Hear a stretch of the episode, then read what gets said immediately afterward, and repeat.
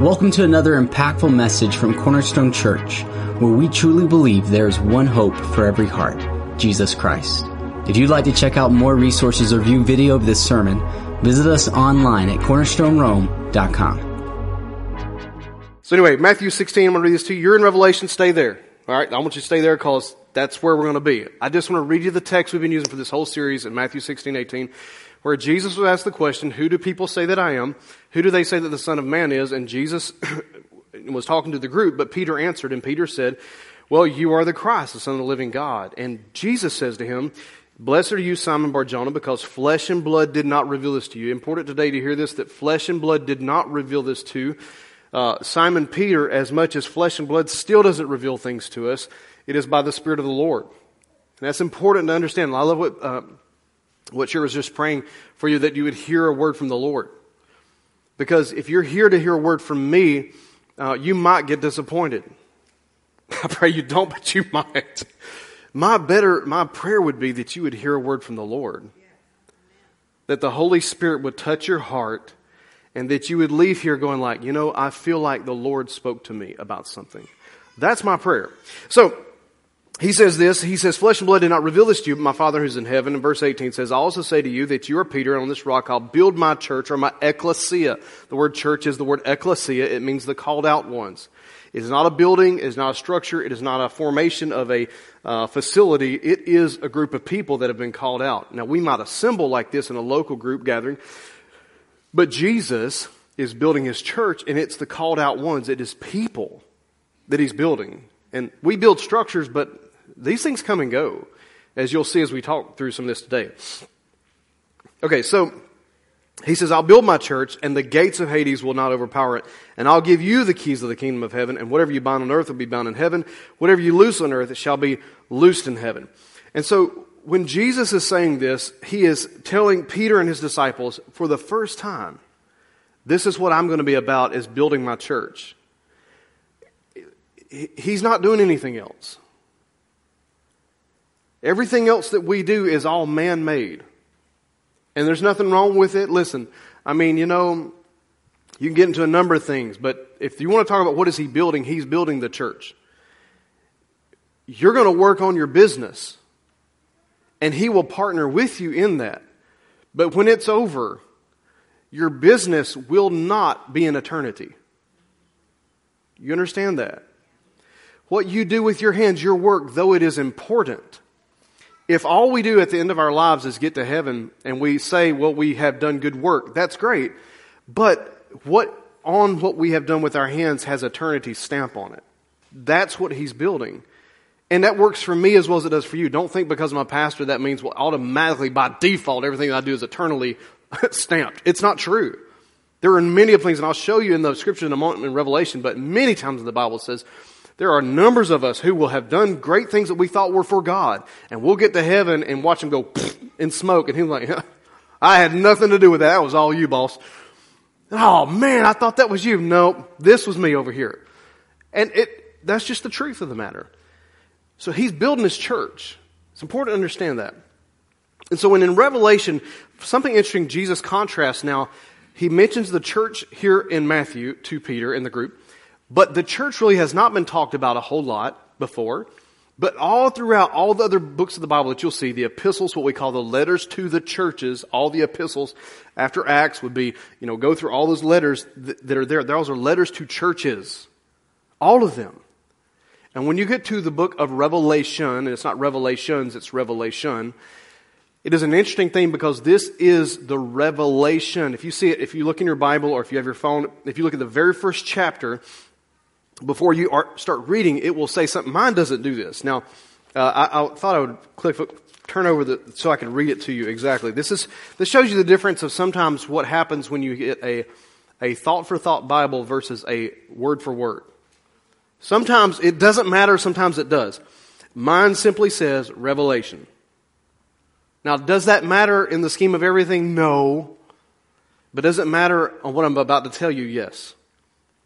Because this is not the book of Revelations, it's not multiple revelations, it's one revelation. Now, if you have in a Bible a different translation or a heading on your app, yours might say something like this The revelation of Jesus Christ to John. Now, I don't know if you, it may say something like that. It may say the revelation of Jesus Christ. It may say John's revelation of Jesus Christ. It may say something like that. But nonetheless, the context of what he's saying is this. It is, the book of Revelation is the revelation of Jesus Christ. That's what this is. And in throughout this book, amongst a number of things we get into, I'm not going to get into a lot of the other stuff that you might be like, oh boy, this ought to be fun today. No, I'm not getting into the, you know, stuff coming out of the sea, the fire, and everything else from the sky. I mean, you know, we could have fun with that, but I don't have time. That's a lot to get into. The point is, this is the revelation of Jesus Christ. And if you take out fire, if you take out dragons, if you take out the sea, if you take all this stuff out of the context of that, you forget what this is about. It's the revelation of Jesus Christ. And this was to John. Now, interesting enough, Matthew, Mark, and Luke all give an account of some things pertaining to the church. John doesn't. But John does give it here. And this is the same, the Gospel of John is the same writer of the book of Revelation. Okay. Just want to say that before we uh, read this. All right, Revelation 1 and verse 17. This is what John says. Now, in mine, I don't know what, how your Bible is structured. They're all different, but most of them will read. Um, if you look at, you can't zoom in on this probably, but on mine, it will say, here's John writing, John's commentary, John's conversation, but then when it kicks over to red, we all know who that is. Can we all agree that if it's in red, it's Jesus? We all can agree that, right? That's important because when, when we read this, this is not me talking today. If there's anything you get out of today, you're about to hear words in red, which is Jesus. And it would be no different, can I just remind you, that the Word became flesh and dwelt among us, and we beheld the very Son, or the begotten, the Son of God. He, the Word, became flesh. His words are spirit and life. His words are truth and life. His word is still Him speaking today. Can we all agree on that? That's important because when I read this, don't just neglect this. Oh, this just is Bible reading. You're not getting more accurate uh, today than when you hear the words of Jesus spoken and read. Not because Jody's speaking it. This would be no different if he himself was standing here in front of you speaking this because it's his words. Okay. So Revelation 1:17 it says John says, "When I saw him, I felt his feet like a dead man." And that means for all the people who have such a bragging you know, super Christian like walk that they think you're going to go into heaven and you're just going to party with Jesus, you're wrong. Those flippant comments like, oh, I'm just going to go give Jesus a big hug. No, you're not. Oh, I'm just going, hey, he's my bro. He's not your bro. That stuff drives me nuts. He's not your bro. He's not your homeboy. Jesus ain't my bud. He's none of that. No, he's your savior. And when you see him, you'll be just like John. You will fall flat on your face, and it might take a couple of millennia for you to get up before you realize, okay, okay, you're not my bro. You're Jesus. And then he'll probably give you a hug and say, you know, I would have just given you a hug, but you acted so like this was not so special. but you're going to fall face first, I think. And he placed his right hand on me, saying, Do not be afraid, for I'm the first and the last. I'm the living one. I was dead, and behold, I am alive forevermore. Remember what we talked about the resurrection?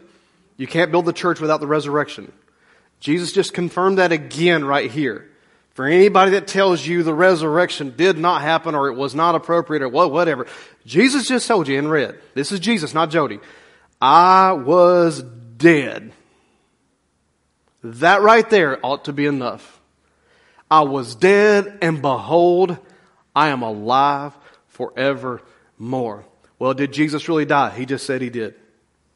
We either accept the words of Christ or we accept the words of man. But I'm going to tell you, these philosophical religious thinkers that are out here today that only live to be about a hundred or less, I'm not going to listen to them over Jesus.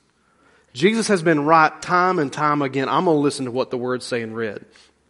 He said, I am alive forevermore. And then what, look, he says, I have the keys of death and of Hades. That's interesting. He says, I have these keys, but I'm giving you these keys. I'm going to give you the keys where you can bind and loose. Whatever you bind on, will be bound in heaven. Whatever you loose on earth will be loose in heaven. And I'm going to hold these keys. Interesting. He's got, there's two sets of keys here. You have a key, set of keys you can operate with, and he's got a set of keys he's going to operate with. And his keys, he says, I have the keys of death and of Hades. One translation says of death, hell, and the grave. So in other words, what he's saying to you is this. You don't need to be concerned about what the enemy's doing out there. It bothers us, I know, but understand, he has the keys over that. He led captivity captive. He walked amongst hell, death, the grave, you name it. He went in there, broke the whole thing loose. All those who were for a lifetime held in bondage, he broke all that stuff loose that could not become saved, if you will, before the blood of Christ was shed. Broke them out. And in the same way that he broke them out, he broke you out. And he still has the keys. So anytime you feel like, well, the devil's got me or I feel like I'm just in trap, no, he still has the keys. And the, the enemy is not in control of your life. No matter what he tries to throw at you, he is not in control. Jesus is the one that is in control. Now, I don't know what you think about when you think this context of, of having the keys to death, hell, and of the grave. Or what it means like uh, when he led captivity captive. But, you know, if your ball team played yesterday and lost, that's not a good illustration. If your ball team won, it might be a good illustration. It depends. If they won by one score, that's probably not a great illustration. But if you ever see a team that puts on like a clinic, and like they're playing fifth string players, they went and got people out of the stands to put them in because it was so bad. They just said, you know, we're all just going to go home. We're going to let the fans play now. It was that bad. That's the kind of win Jesus had. This was not a somber, like he barely won. He led captivity captive. When he spoke, they all just fell flat on their backs. When he walked amongst them, do you understand his power and authority? They all freaked out because they thought they had killed the Son of God. But he is walking around in the midst of the death that you can imagine the most awful thing of death you can imagine. He walked through it all and just looked at it triumphantly, dared it to even raise its head up against him. He is fully and completely in authority and in control over death and over hell and over the grave. That's why you should not fear any one of those three.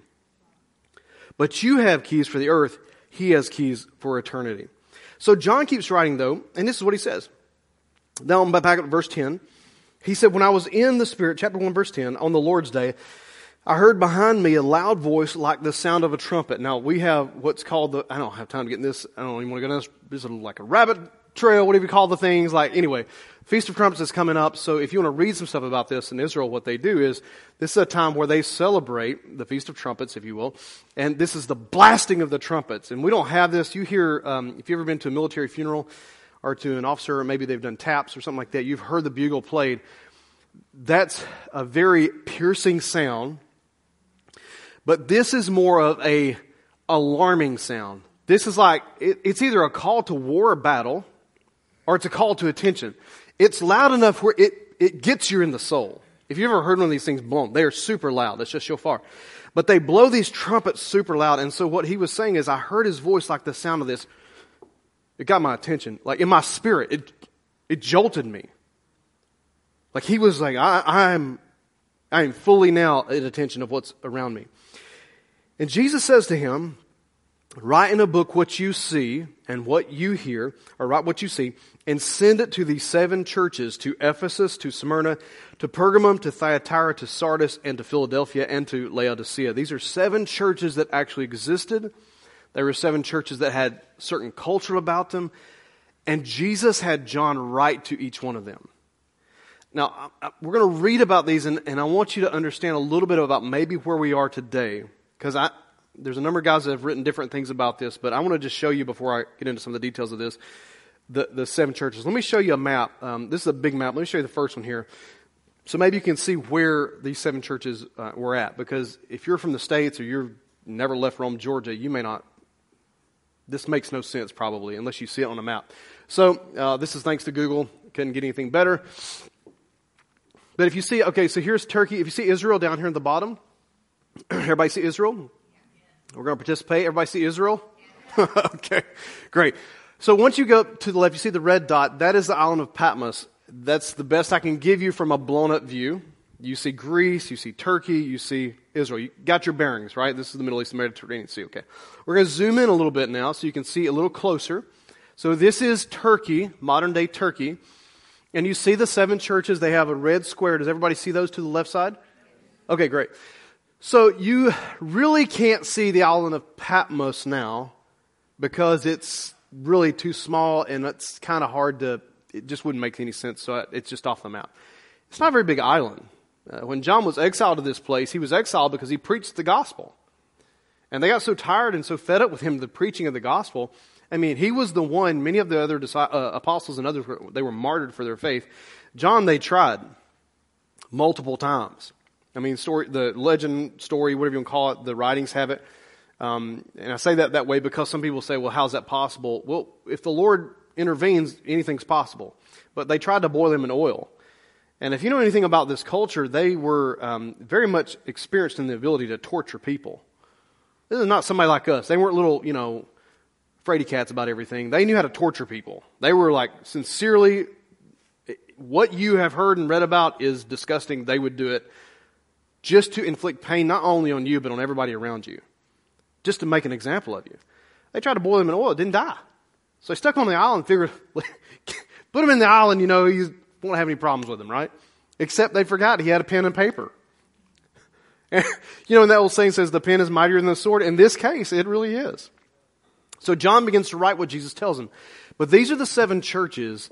They're all listed right here. And I'm going to show you this is a, a now you can, that we zoomed in, you can see a little bit more at Patmos there at the start of the line is out in the sea. And this is basically what most people presume. This is where these letters originated from and where they went. So they started out, would have gone to Ephesus, Smyrna, Pergamum, Thyatira, Sardis, Philadelphia, and Laodicea. I wanted you to see this, and I may put it up again in a moment. Just take a look at this because um, it would make sense, logically, don't you think, if you were transporting letters, if you were FedEx or UPS, whatever, if you were taking these letters and they said, hey, we want you to take these seven churches, these letters, um, which one would you start with if you're coming off the island of Patmos? You know, closest one, makes sense.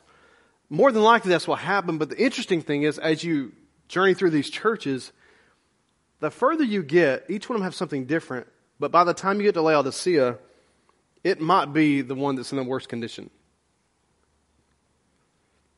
And we can talk about it in a moment a little bit, but I'm not going to spend a great deal of time on each one. I just want to give you an overview. But I want you to think a little bit about where you're at right now. Where do you see the church in America at right now? Where do you see yourself in the church? And where do you think Jesus sees his church right now? Because each one could be different. You could say, you could say, you could put your church in one of these bullet points. You could say you could put the Church of America in one of these bullet points. You could see some of this in each different one. And the question today was be, what would be the Holy Spirit? What, is, what do you think Jesus is saying to you right now? So when he sends this message out to his church, these are seven churches, and I want to just I want to give you something that I think, and I think you would agree with me, but I can't make you agree with me, but I will tell you what I think. I think that these letters were written to their age. I think they were written to our age. And I also think they were written to the age to come. Because Jesus is the same yesterday, today, and forever. And I just don't think that he would have penned a few letters down for a few churches on the outside of Turkey that are irrelevant to us today. I just don't see that. But I do see something in every one of these churches that pops out. And like I said, I'm going to give you an overview of them, but this is more of listening today kind of thing. This is in every letter. And it is this. I just gave you one verse, but this is in every one of the churches' letters, seven churches. In Revelation chapter 3 and verse 6, this text is in every letter to every church. And it is this He who has an ear, let him hear what the Spirit says to the churches. Now, everybody, for the most part, unless you're injured or something like most, everyone here has an ear, at least one or two. You got just two at the most. But if you're a kid here, you might think, if you have an ear, why couldn't you hear? Is he got a hearing problem? What he's saying is, if you have an ear, be attentive to what the Spirit is saying. which tells me that just because you have ears doesn't mean you're hearing what the Lord is saying.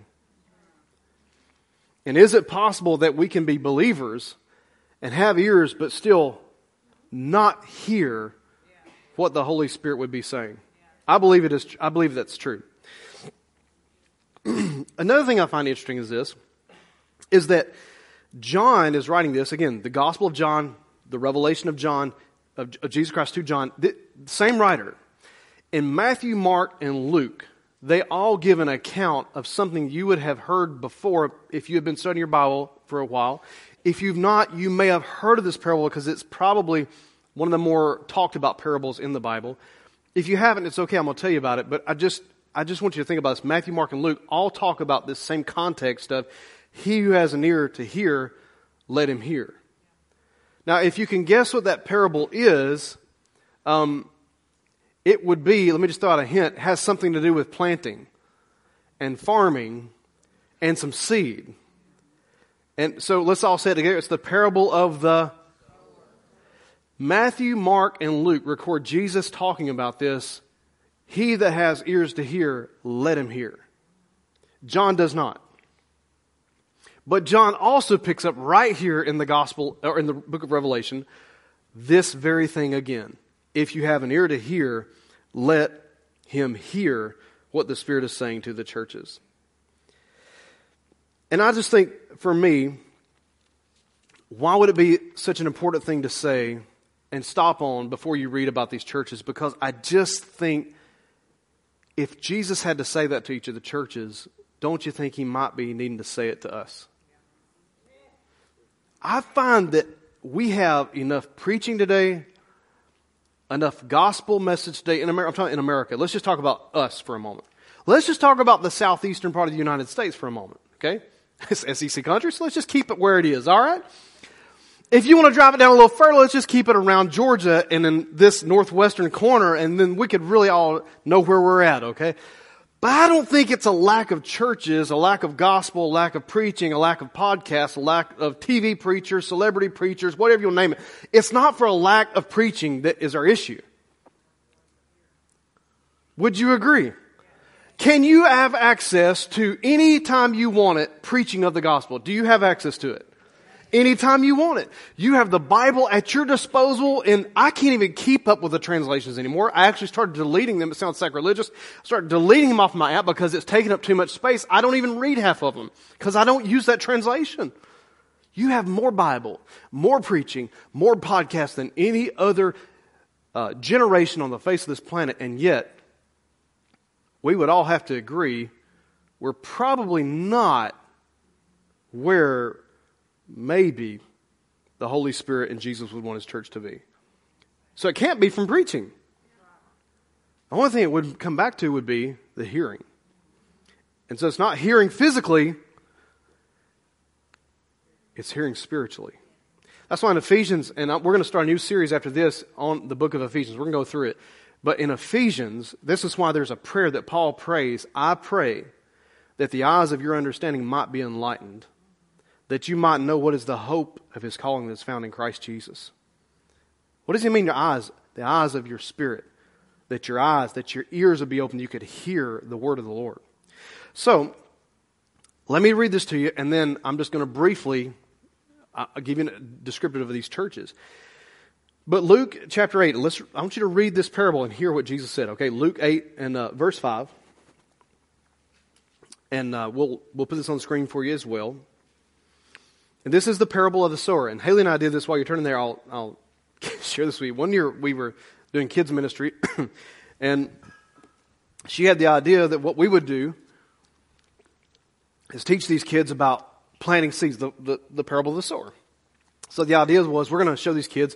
We got them all out there, and it was like the um, what was this thing? What was it called? A Mother's Morning Out thing? I think is what it was. Had to do something like that. It was a mother. It was something where the kids were there consistently up to make it work.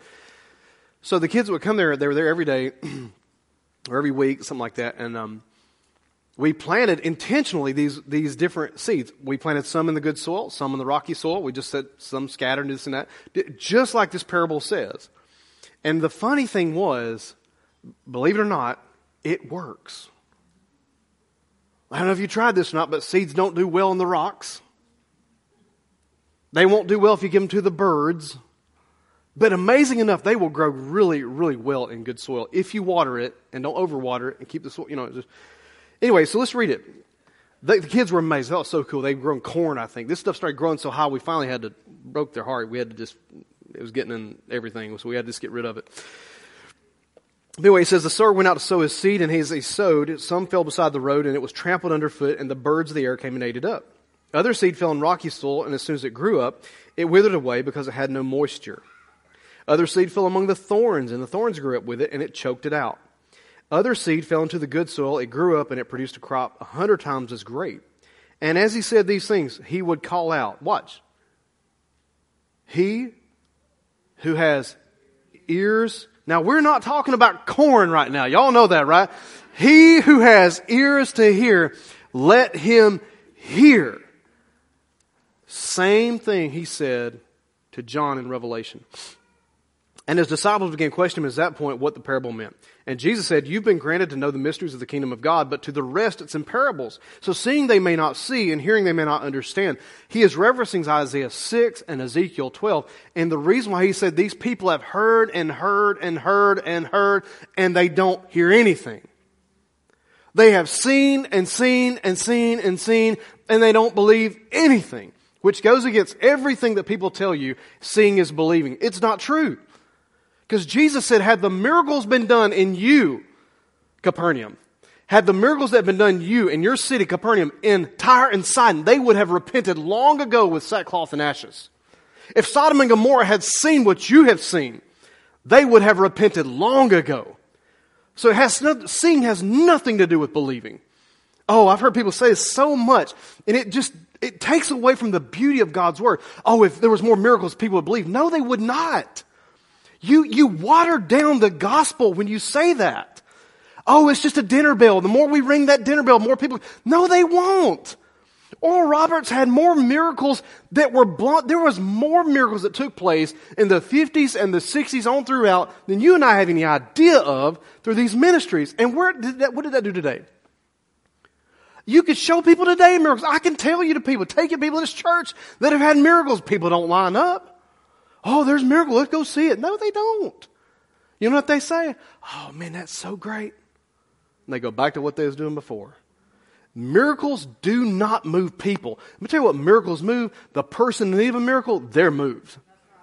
And they're grateful for it. The woman with the issue of blood, she touched the hem of his garment because she said, if I could just touch the hem, I don't need him to pray for me. I don't need him to lay hands. If I could just touch the hem of his garment when he's not looking, I know I'll be made whole. She believed before she could ever see anything.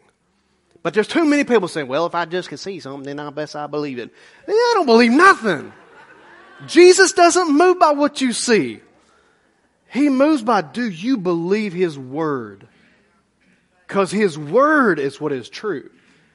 Let his word be true. Let God be true. Let his word be true. And every man be a liar. You best trust in the word of the Lord. All right, let me move on. So, the parable of the sower is here, and he says they've heard it so much they don't even understand what they're saying anymore. Now, Luke 8, watch this. This is like baking a cake. Now, I don't bake. Haley bakes. I don't bake. I hate baking. Let me tell you why. Because you can really jack it up like I have watched, me and my youngest, we get, all of us kind of watch this every now and then, but I watch a lot of these cook, cooking shows, and uh, I used to watch Emeril a lot, and they, I don't know what happened to him. He starts telling toasters, I guess. I don't know what, what, he, it was fun to watch. I don't know. He just got out of that, started selling toasters. He's on the food net, on the QVC now, but, uh, this Bobby Flay guy, I watch this Bobby Flay, and he talks about cooking. I can relate to this guy because he loves to cook, but he hates to bake. And there's a reason. Baking is precise if you can't just guess, like, I can cook and throw stuff in, I can. Yeah, oh, that's good. Baking, if you, too much baking powder, game over. You can't fix it. You cannot take it out. You can't. This parable is like baking. Haley bakes and it's wonderful. But I don't have the patience to sit and. That's one. That's two. And God forbid you don't get it right because it won't work right. But this is like a, it's like baking. So Jesus says, now let me explain this parable to you before we read over these churches. He said, The parable is this the seed is the word of God. Now listen today. Hear what the Spirit is saying. the seed is the word of God. Is it for a lack of preaching that we are in the place we're in today? Because there's plenty of seed, right? Yes. so he says, Those beside the road are those who have heard the word. Then the devil comes and takes away the word from their heart. So they will not believe and they will not be saved. What does that mean? These are people, if you're sitting on the side of the road and we're talking about planting seed, it's not going to work. So people say to me all the time, like, what's the big deal about why should we go to church? Why should you not? I'm telling you, this is why. There is no way you're going to make it and visit church on an occasional basis. He will steal, he will steal from you left and right and you won't even know he's doing it. And I don't, it does not mean that this is a perfect house because it's not. There's people in it. It's not perfect. There's a pastor in it. He's not perfect. So we're jacked up already. Thank God Jesus is here though, but I can tell you, your chances of a harvest go up exponentially based on the environment you are hearing the planting of the seed from. So, if you don't believe this case, next time listen to your favorite preacher on a podcast, and I dare you to try to focus while everybody else is going on around you. And just see how much you're really retaining from that. Go put on a podcast and go try to do something. It, you're, it's, you're hearing it, but it's not really registering it. So next thing he says, verse 13, those on the rocky soil are those who, when they hear, they receive the word with joy. Yeah! But they have no firm root. They believe for a while, and in time of temptation they fall away. The word temptation here is testing. They, their buttons get pushed. Well, preacher, you said if I was to tithe, the Lord would bless me. No, I said be obedient to God. He'll open up the windows of heaven. He'll bless you. Yeah, true. But you got your part and he's got his part. But if you try him, I'm sorry, it ain't going to work. I've tried them too. It doesn't work. You got to go all in. Well, I just don't agree with that. Well, that, okay, here we go. You're the second category. I love you, but I ain't gonna just, I'm not gonna cut it short with you today. I'm gonna be real with you. If you, if you tell me, well, I just don't know if I, you're in this second group. You're not gonna have a harvest. The word's not gonna produce. Anyway, trials come. I, I can't take it. I got it. I'm done. Verse 14. The seed which fell among thorns, which is where most of us fall. The seed which fell among the thorns, these are the ones who have heard the word, and as they go on their way, it is choked out with the worries riches and the pleasures of this life, and it brings no fruit to maturity. This is why Paul would say to the Corinthian church, he said it in, in Hebrews as well, but we, I'm, i used to think Paul wrote Hebrews. I'm kind of wondering now, but anyway, we all, most people say that. Anyway, uh, this is why he would say things to them. Uh, I was with you X amount of years ago. Now, we used to look at it from missionary timeline, three to five years. Some super smart Bible college student one time questioned the professor. So now it's seven. Okay, whatever. So I was with you seven years ago. Let's just count it seven, all right? Paul said, I was with you seven years ago. And you was on the milk of the word. By this time, you ought to be on the meat. But you still have one te- needs to teach you the very principles. You're still on the milk of the word. In Hebrews, it says, by this time you ought to have been teachers. You're not even teachers yet this is the group of people where the worries, we all have worries, do we not? You're in church, don't lie to me. you, you have worries. If you're sitting there looking at me right now, you're worried about, am I going to make lunchtime or not? You worried. You worried about all kind of things. It just runs through your little mind right now. You worried about stuff. And, and it's robbing you of God's word. And, and you're caring about the riches of this life.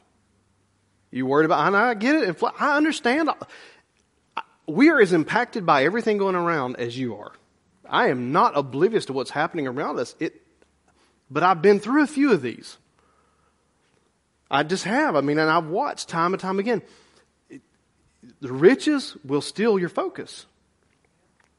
Nothing wrong with having it, just don't let it have you. And the cares of this life.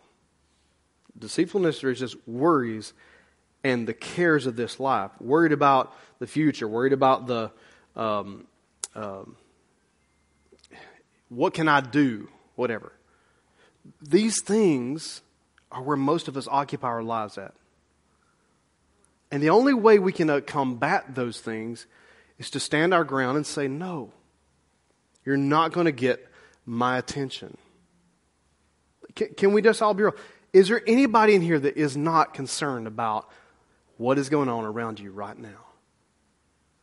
I mean, if you're young and maybe like, you know, my kids may not, I'm teaching them some stuff, they may not recognize everything. But everything that you see around you is not to intend, what I'm about to say is not to put you in fear. You already know this is true. If you don't, you must have, I don't know, you've been asleep for the last, you know, four years or whatever, but, you know, we just come out of a pandemic. You see inflation. You see what's going on around you. It's hitting you just like everybody else. You wanted to buy a house. Now you're freaking out because what happened? Well, I don't understand. Learn from it so next time you understand, take advantage of what's going on around you. Be wise as serpents, harmless as doves. Don't don't let the thing beat you, beat it. But get wise. Learn something right now. Don't be afraid. Learn. Figure it out.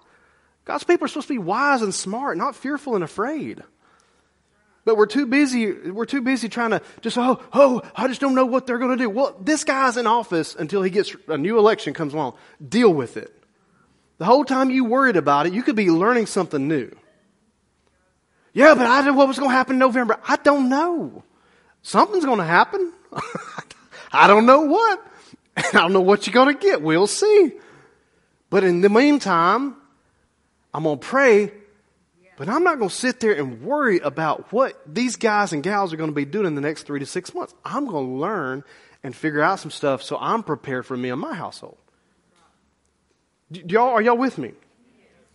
But this world will make you be afraid all day long where you won't do anything and it steals the word from you, okay? Will not bring us to maturity. But then he says, verse 15, the, the seed which fell in good soil, these are those who have heard the word of God in honest and good heart, and they hold it fast, and they bear fruit with what? We should be a lot clearer, I think, with people as we come to faith in Christ. This is not an easy road. It's just not. If you're looking for something that's easy, you might need to go pick up T ball. Or maybe you need to go pick up, you know, wiffle ball, or maybe go play putt putt or something. That's easier. But if you're wanting to go through Christianity and think it's going to be easy, we're not doing a very good service to anybody by saying this is easy. You have opposition from the enemy. It's real and it's there. You're going to have to fight. You're going to have difficulties in life that you're going to face. Your faith is going to be challenged in so many different directions because the culture around you does not like it. You're going to have to decide as, as a person of faith whether I'm going to yield to what the culture says or I'm going to stand true to my beliefs. Is it worth that fight for you? Like, what is it? Is it going to be worth it when you come down to and they ask you the question? we, as a rock and roll band, man, we, we listened to like in the 2000s, I think it was, man. They had this song, uh, if loving God was a crime, I'd be an outlaw. You know, it was like this little cheesy thing. Y'all remember that? Oh, anyway. I think it was like Big Tent Revival. It was, it was cool, man. It's like some rhythm and blues. One of the first Christian rock and roll band. I thought this is awesome because all Christian music was terrible to me when I first started serving Jesus. I'm like, these guys are, they stink. They can't play music. They're awful. They're quartets. It's awful. And then the big tent came out, man. They're like, if loving God was a crime, I'd be an outlaw. It sounded like a little Bon Jovi mixed with a little rhythm and blues kind of thing. I don't know if those guys are playing anymore. But what he was saying was, if you're going to follow Jesus, pick up your. Remember that? That's in the Bible. And follow with the cross. It's not like a paper cross. You can't put it in your pocket and nobody sees it. Like, yeah, I'm just walking, I'm cool. Nobody knows I, I got a cross in my pocket. That's not what he's talking about. It's a real thing. And I don't want to make anybody to leave here today thinking like, it's an easy road, because it's not. There's challenges. It's worth it all. But there are challenges. I'd do it a hundred times over, but it's a challenge sometimes because people don't understand you, they oppose you, they criticize you, they will lie about you, Paul said both those who are of the faith and those who are without. You know, you could kind of take the ones without, but the ones that are in faith, you're like, what? What?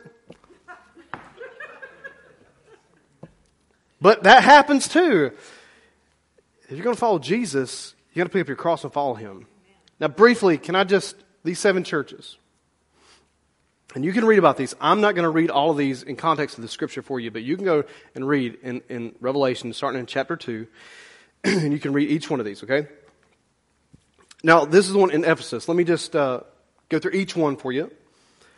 And we'll start with Ephesus briefly and just hear this. Now, again, I, am going to say this, and I don't know if you would agree with me on it or not, but I think you might.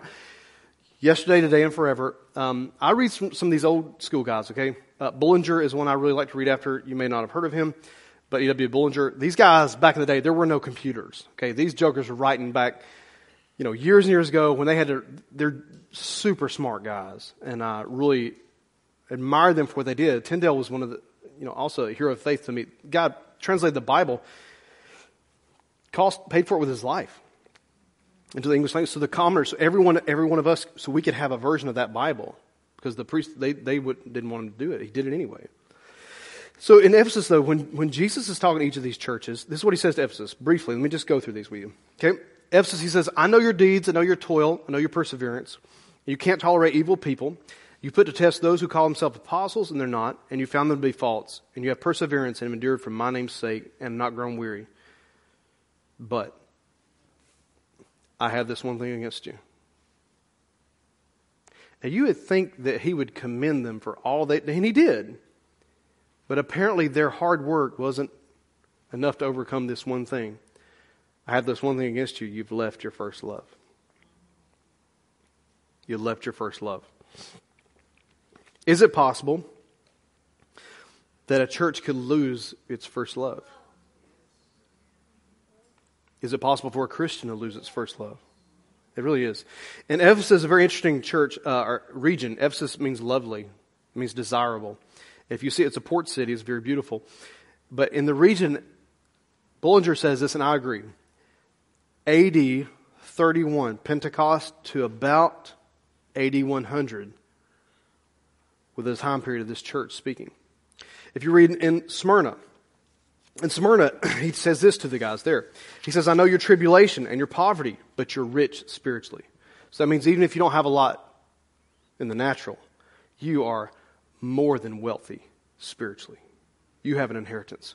He says, I know your tribulation, your poverty, but you're rich, and the blasphemy by those who say they're Jews and they're not, but are a synagogue of Satan. These guys were, they were awful. Okay? Not, not this church. This Smyrna church was a great church, but these people were against them like crazy. And it says, Do not fear what you're about to suffer. Now, this is not good news, but at least you get a warning. The devil's about to cast some of you into prison so that you will be tested and you'll have tribulation for 10 days. Be faithful until the death, and I'll give you the crown of life. This church Smyrna did not have a rebuke. They were a good church. It's very interesting when you read about Smyrna. It was a great, it was a good church. Um, no, no rebukes given to them, but they were persecuted numerous times by Satan and tried to destroy this church over and over and over again. Many of them were martyred. Many of them were burned alive. This was the time of Nero, some of the worst persecution ever. Bullinger says this I agree. This church could represent the timeline of Nero to about 300 AD. Pergamum I'm, like I said, I'm just going through these briefly. You can go back and read some more of this. Pergamum, he says this to this church, this third church. I know where you dwell, where Satan's throne is, and you hold fast my name, and did not deny my faith, even in the days of Antipas, my witness. He was martyred. He says, My faithful one who was killed among you where Satan dwells. But I have a few things against you because you have there some who hold the teaching of Balaam. You have read some of that. If you hadn't, go back and read that in the Old Testament who keeps teaching Balak to put a stumbling block before the sons of Israel, to eat things sacrificed to idols, and to commit acts of immorality. Now, people ask this question all the time. Did Jesus ever say anything about immorality and about, it PG, about morality? Yes. Well, that's not in the gospel. If this is not in red, I don't know what color you're seeing, but this is in red. He is very clear about his stance on morality. Can we all agree? Thank you, Lord. Because, I mean, this just a whole bunch of people, they was like, well, he never said anything. Oh, He had plenty to say. We don't have time to get into that. I just thank God. If you want to know His standard, His standard is for all the men in the room, look at me right now. Keep your eyes right here. Look straight ahead. If you look at a woman in the wrong way, you've committed adultery with her. That's His standard. If, you, if that's not morality, I don't know what is. Now, all the fellows are like, okay. Can we read again? All right. Didn't mean to scare you guys, but keep your eyes on your lady. There you go. And all the women said, There you go. They like that. Keep your eyes on them.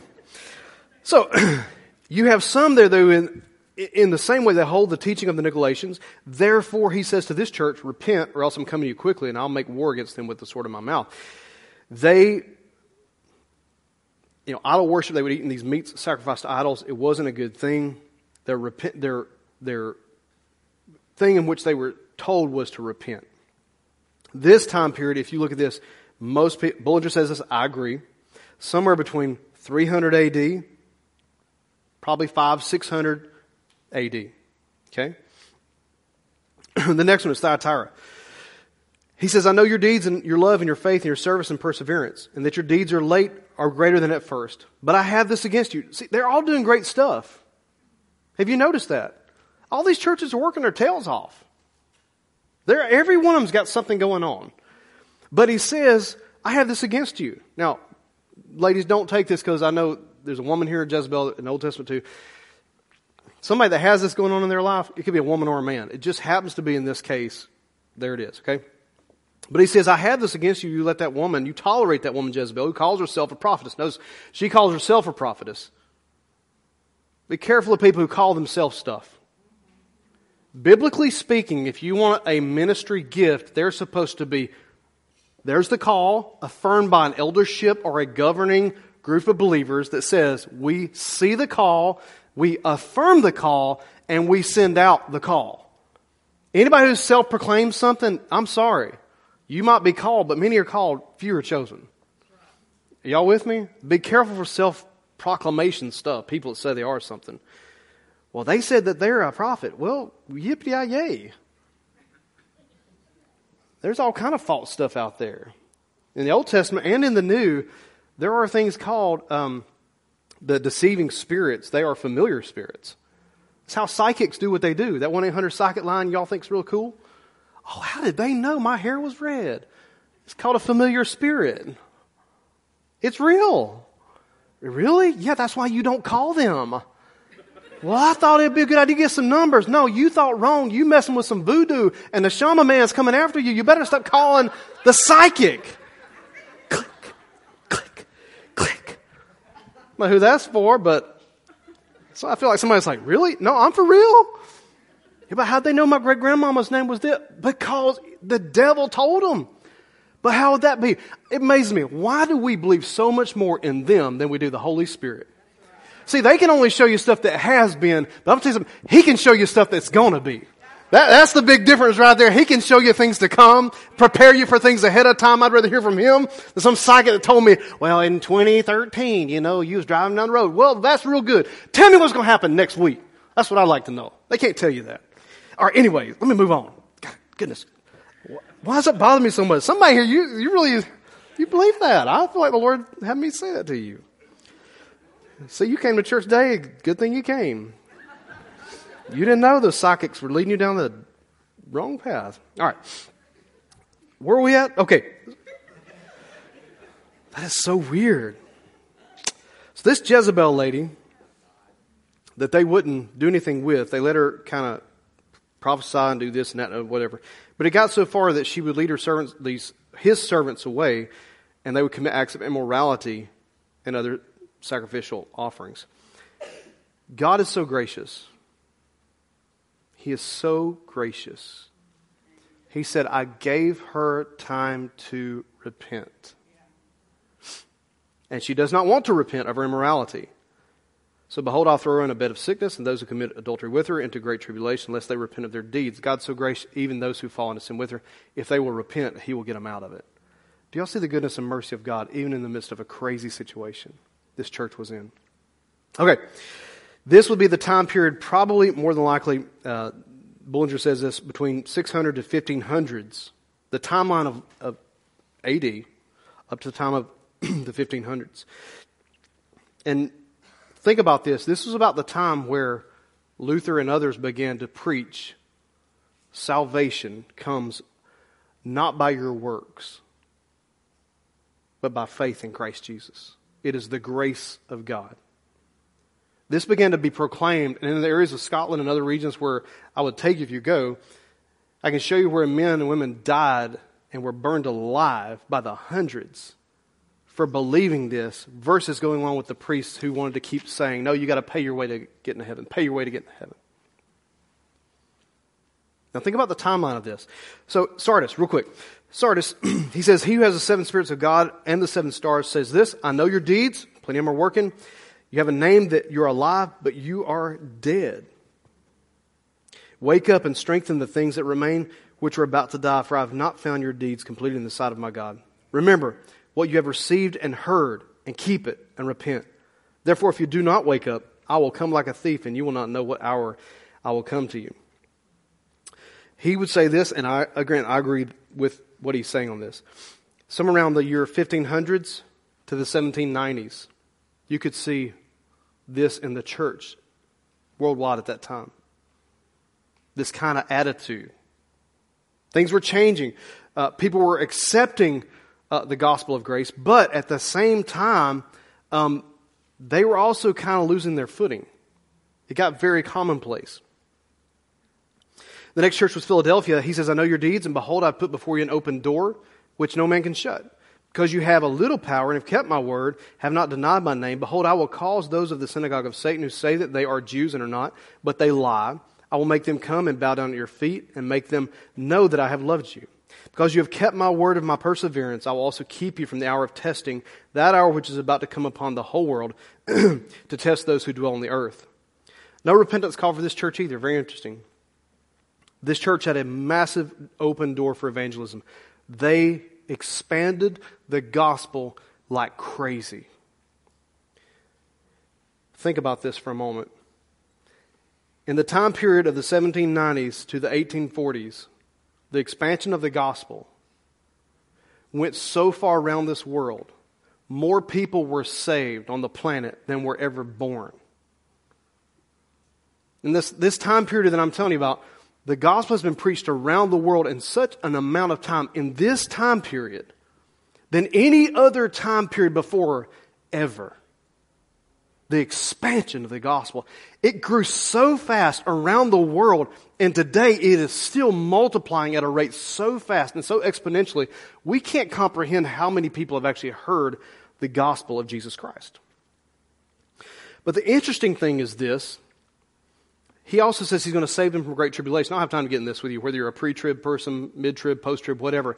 I just give you the details of the scriptures. It just says the Lord's people seem to always be rescued. Whether you believe in a rapture or not, that, either way, I'm just saying Noah's Ark is a great illustration of something. It seems like the Lord always gets his people out. And this last church that I'm going to read to you about, as we close up today is this, is Laodicea. You can look at every one of these churches, see them in, in past, present, future, a timeline of the earth. And in this last one is Laodicea. It's an interesting church. It says, I know your deeds, that you're neither cold nor hot. And I wish that you were cold or hot. So because you're lukewarm and neither hot nor cold, I'll spit you out of my mouth. Because you say, I'm rich and I've become wealthy and I have need of nothing, and you do not know that you are wretched and miserable and poor and blind and naked. He, Bullinger would say this, from the time of the 1840s to present day, would be the condition of church today. If you ever read this in, in, Scripture over and over again, and this is not a warning, this is just an observation, the Lord would tell the people of Israel, be careful when you get into the land of plenty. That when you build your houses, when you have your fields, when your livestock multiply, the one thing he said to them was what? That you do not forget the Lord your God. When you go into the land in which I shall give you, the Lord says, do not forget that it is the Lord your God that gives you the power to get wealth. I would submit to you, whether you would agree or not, I would submit it just for observation. This might be the condition of our nation right now. And it's already been that condition in other places and it's moved on. I can take you to Scotland right now and show you clearly what has had taken place. It can happen. So what does that mean for you and I? Well, interesting enough about this church, Laodicea, if you guys don't mind putting that map up as we head out today, I want you to see this one last time. That one with the little line with the trail on it, if you can show that. Laodicea was the furthest from the port. So you don't think about this much because you turn the taps on and you have water. It's just, there it is. Laodicea, if you look how far inland they were, and you would think, well, there's a stream there, so there is some water, and it's true. But the place where they had to get their water from, because of where Laodicea was, there was no water supply. They had to bring it in aqueducts. Now, an aqueduct, it's been a while since we all been in school, maybe. Some of you guys are younger. Like, I know what that is. Okay. But they used to put the water on a pipe and just would funnel it down a long line to where they needed to go. This was in Israel as well. The Romans did this. They created this, or not created, but they really advanced it. But where Laodicea would get their water from, the source was not a very good water source. And by the time it was in those aqueducts for that long, the water, it wasn't cold and it wasn't hot. Now, hot waters, if you've ever heard in our state, um, the president would go in Warm Springs, Georgia. He would go so he could sit in it for his legs. Remember that? And it was, it was a healing property. So hot water would bring healing. It was healing to the soreness of, of the limbs and the soreness of life. Contrast that with cold water. When David was, was fighting back, he said, I long for the springs, the refreshing cold water. Cold water is nothing like cold water, is it? When you're hot and sweaty and tired and you knock back some cold water, it's like, oh, it's so refreshing. This water source would make you sick. It actually would cause people to throw up. The word here, when Jesus says, I will spit you out of my mouth, it actually means vomit. And he says, Laodicea, you're like the water supply. You're neither hot nor cold. You don't heal and you don't refresh. It makes me sick. The thing I'm putting out to you guys is to understand where we're at in a culture and society, in a timeline, it seems like that possibly, maybe, just observation, if we're not careful, we could fall into the trap of becoming this. And I don't want to be that. I don't know about you as an individual, but I don't think you want to be that either. And it's not saying that we are, it's an observation to say, if other churches could fall into this, is it possible that another church could today? I said, is it possible that another church could today? It's very possible. So then, what would you do to prevent that from happening? Well, Jesus gives us a clear illustration from this throughout these writings. It's called turning. And that doesn't mean like it's sinful things that we all are engaged with, but many times it's our energies. Every one of these churches were very busy about doing something. Oh, look at what we're doing. Oh, look at what we're doing. Look at what we post. Look at what we're doing. We're so cool. We're so whatever. But then, you know, if you really peel back the curtains and look inside where all the people are, ask yourself a question Am I part of healing those that are sore and hurting and broken? Am I helping to refresh those that are thirsty and weary and in a dry land? That's the question this morning. That's what I want to be about. And I think that's what you want to be about as well. I want to help people when they come in, they say, Man, I'm thirsty. Here's some refreshing water. Man, I'm, I'm tired. I'm sore. Guess what? Here's some healing properties. But the Lord is the one that does the work. But He needs a conduit, He needs His church to be the people He's called it to be and not get wrapped up in the worries of this life, the cares and the deceits of riches, and the pleasures of everything else. You can do stuff, you can have fun, enjoy your life. But this world is designed to scare you, to pull you under, and to get you distracted. That's all its job is. So today, as I pray for you, here's what I would love for us to do is to take a moment here and just come before the Lord and ask a simple question this morning. He who has ears to hear, let him hear what the Spirit of the Lord is saying to the churches. If this could happen to these churches, who some of them were in the foremost beginnings of the work of God, it could happen to any church. So, right where you are, I would ask you to close your eyes and bow your head. And this morning, I'm going to ask you to be sensitive to the Holy Spirit with your own spirit. You can hear my voice physically, but I would ask that you open your heart spiritually to the Lord and see what the Holy Spirit is saying to you this morning. As Jesus said, He that has ears to hear, let him hear what the Spirit is saying to the churches. So, dear Lord Jesus, we come before you today as your church, God, one of many, one of many, Lord. And Father, we submit to you right now as individuals in this room. We just take the next 30 seconds, Lord, and we say, Holy Spirit, what would you be speaking to me personally right now in your church? Holy Spirit, what is it that you are trying to tell me to do? Holy Spirit, what are you leading me into?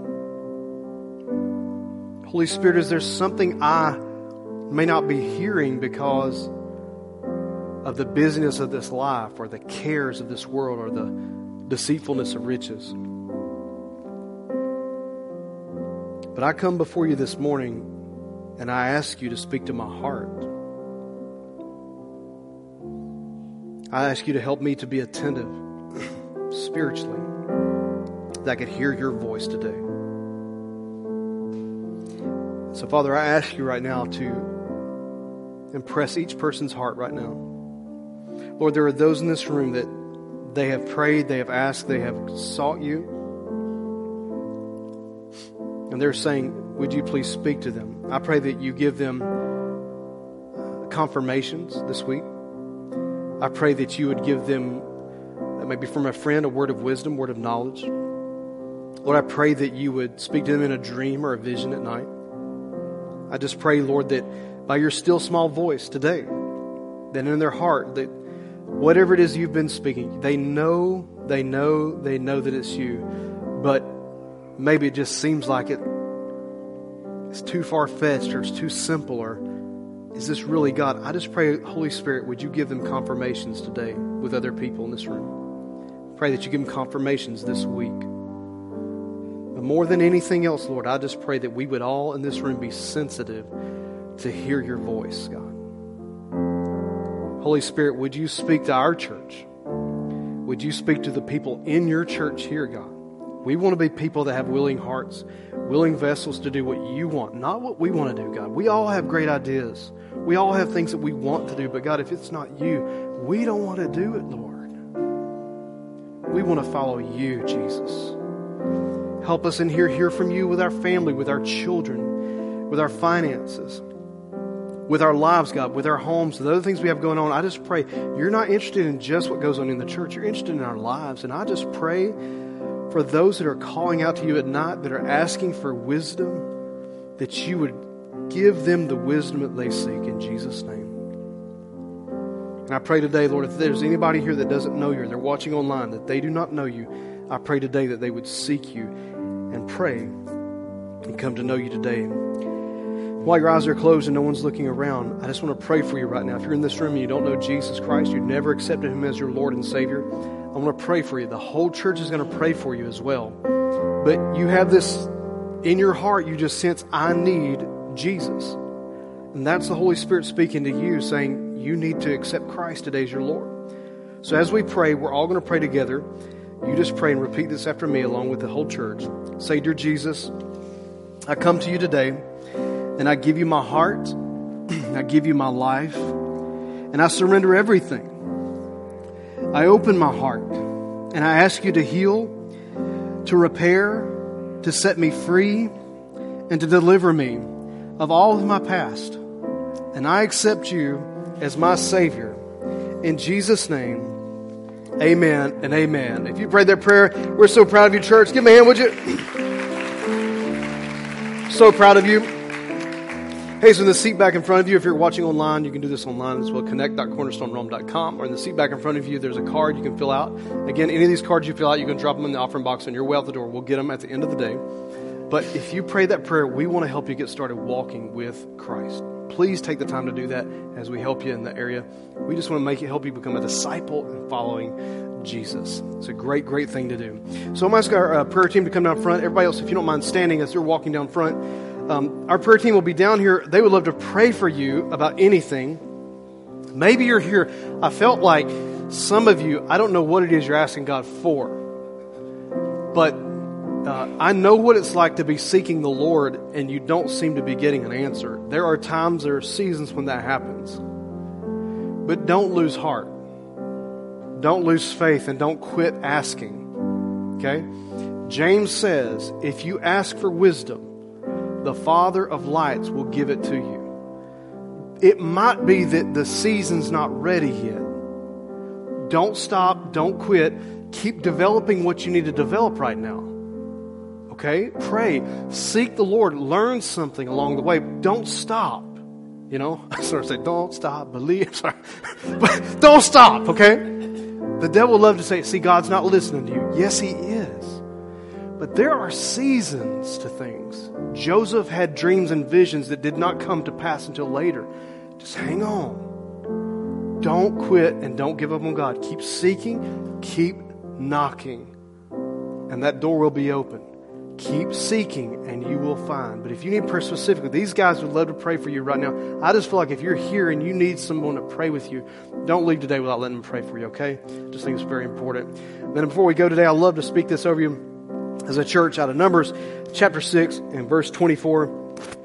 And this is uh, the blessing of God that comes from the, the priests there to, the, to them from Moses. It says this May the Lord bless you and may he keep you. And may the Lord make his face shine upon you and may be gracious to you. May the Lord lift up his countenance upon you.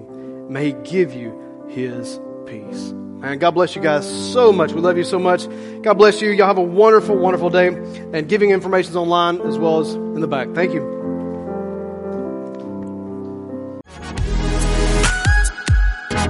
If today's message blessed you, we want to encourage you to take a moment and share this podcast with a friend. Remember, there's one hope for every heart, and that's Jesus. See you next time.